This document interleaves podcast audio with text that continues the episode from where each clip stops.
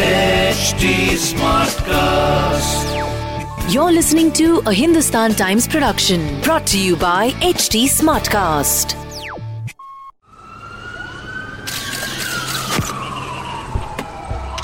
Crime stories हम सभी लोग कंज्यूम करते हैं क्योंकि या तो हम क्राइम का शिकार होने से बचना चाहते हैं, या क्रिमिनल बिहेवियर समझना चाहते हैं क्राइम स्टोरीज सुनाने से मेरा मकसद आपको सतर्क करना है और क्रिमिनल माइंडसेट से वाकिफ कराना है।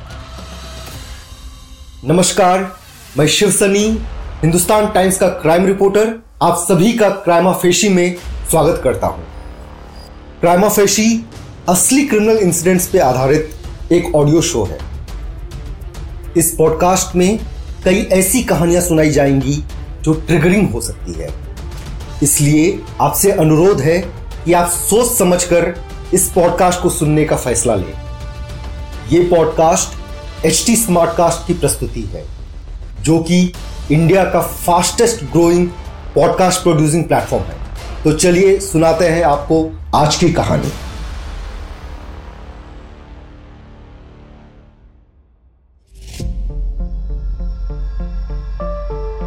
आज हम आपको एक ऐसी क्राइम पे कहानी सुनाने जा रहे हैं जिसके बारे में बहुत लोगों को डर लगता है मेनली लड़कियों और महिलाओं को। इस बात का डर कि अगर कभी आपके पर्सनल और प्राइवेट फ़ोटोज़ और वीडियोस लीक हो गए तो क्या होगा?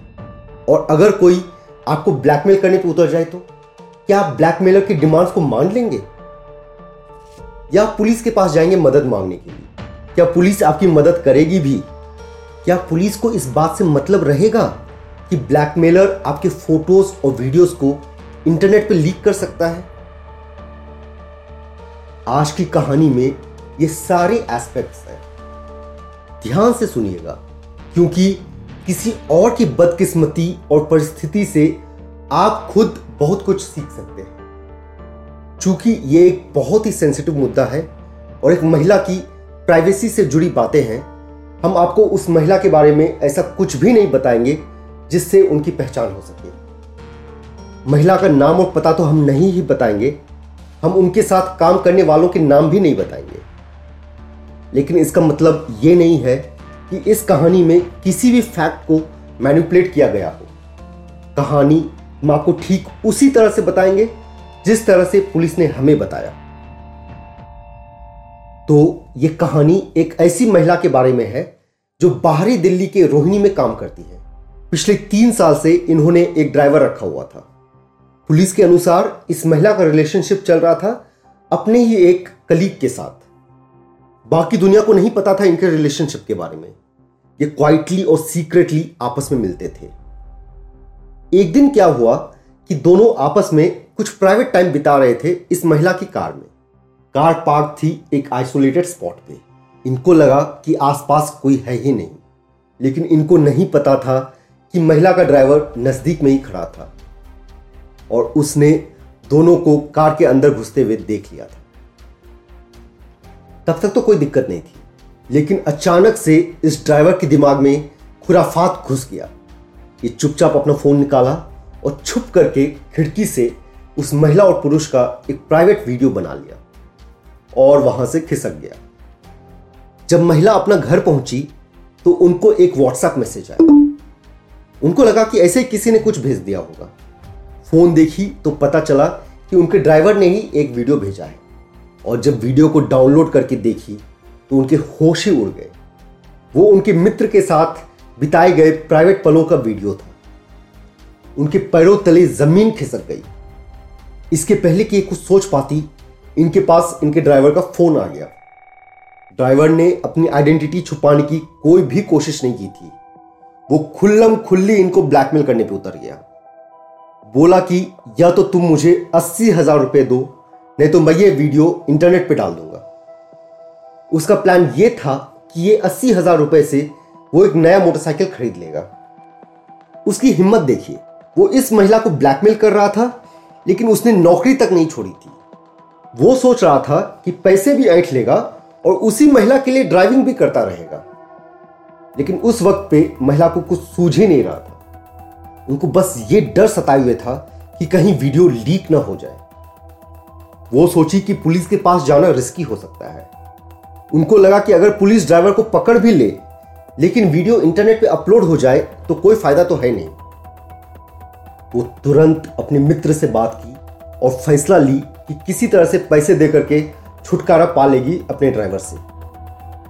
और पैसे उन्होंने दे दिए ड्राइवर को। और ड्राइवर उनके सामने आकर उस वीडियो को डिलीट कर दिया अपने फ़ोन से। जैसा कि आपको अभी लग रहा होगा, इस महिला को भी लगा कि प्रॉब्लम से छुटकारा मिल गया।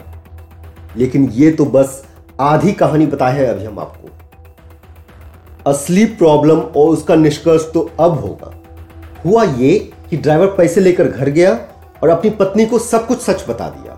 लेकिन इसकी पत्नी न इसके काम से गुस्साई न एक्स्ट्रा पैसे पाने का जश्न मनाई। इंस्टेंट उसके दिमाग में कुछ और ही चल रहा था। वो सोच रही थी कि उनके पति ने तो उस महिला को सस्ते में छोड़ दिया। वो एक मोटरसाइकिल में ही खुश हो गया। ये तो एक ऐसा सिचुएशन था कि और पैसा एक्सटॉर्ट हो सकता था उस महिला से। ऐसा सोच रही थी ड्राइवर की लालची पत्नी। वो सोची कि मोटरसाइकिल से खुश नहीं होंगे। एक छोटा सा घर का ही इंतज़ाम कर लेते हैं। फिर क्या था? ये ड्राइवर की वाइफ फ़ोन लगा दी इस विक्टिम को। और मांग बैठी पाँच लाख रुपए। पहले तो इस विक्टिम को लगा कि ऐसे ब्लफ कर रही है, क्योंकि ड्राइवर ने तो वीडियो डिलीट कर दिया था। लेकिन जल्द ही इनको पता चल गया कि ड्राइवर ने वीडियो कहीं और सेव कर रखा था, इनके सामने डिलीट करने के पहले। और उसी वीडियो का इस्तेमाल हो रहा था ब्लैकमेल के सेकेंड राउंड में। लेकिन इस बार विक्टिम ने थोड़ा अलग रवैया अपनाया। इनको यह समझ में आ गया था कि ये ब्लैकमेलर्स का लालच यहाँ भी समाप्त नहीं होने वाला था। जब इनको ये पाँच लाख रुपए मिल जाएँगे तो ये और पैसों के लिए आएँगे। इनका कोई अंत नहीं था। तो इस बार इस विक्टिम ने इनको टेक ऑन करने का प्लान बना लिया। तो अगली बार जब ड्राइवर की वाइफ का फ़ोन आया एक्सटॉर्शन करने के लिए, इन्होंने चुपचाप सारी बातें रिकॉर्ड कर ली और पुलिस के पास चली गई। Fortunately unlike what she feared police बात की गंभीरता को समझी और तुरंत एक टीम तैयार कर ली। उस पुलिस टीम को समझाया गया कि ड्राइवर और उसकी वाइफ को अरेस्ट तो करना ही है, लेकिन पहला प्रायोरिटी था वीडियो को लीक होने से बचाना। फिर क्या था? पुलिस उन दोनों को अरेस्ट तो कर ही ली और साथ ही साथ उनके फोन्स को भी जल्दी से सीज कर ली। लकीली वीडियोस फ़ोन में ही मिल गए। जब पुलिस ने स्विफ्टली रिएक्ट किया और दोनों को पकड़ लिया, तब जाकर के विक्टिम को रियलाइज़ हुआ कि वो पुलिस के पास पहले भी जा सकती थी। लेकिन हमारे लिए ये सब बोलना आसान होता है, क्योंकि जिनके साथ ऐसी क्राइम होती है, उन्हीं को पता चलता है कि उनके ऊपर क्या बीत रही होती है। लेकिन फिर भी, भगवान न करे, कभी आप ऐसी परिस्थिति में फंस जाते हैं तो बेस्ट ऑप्शन होता है पुलिस के पास जल्दी से जाना और उनको समझाना कि उनके जल्दी रिएक्ट करने से कितना फ़र्क पड़ सकता है।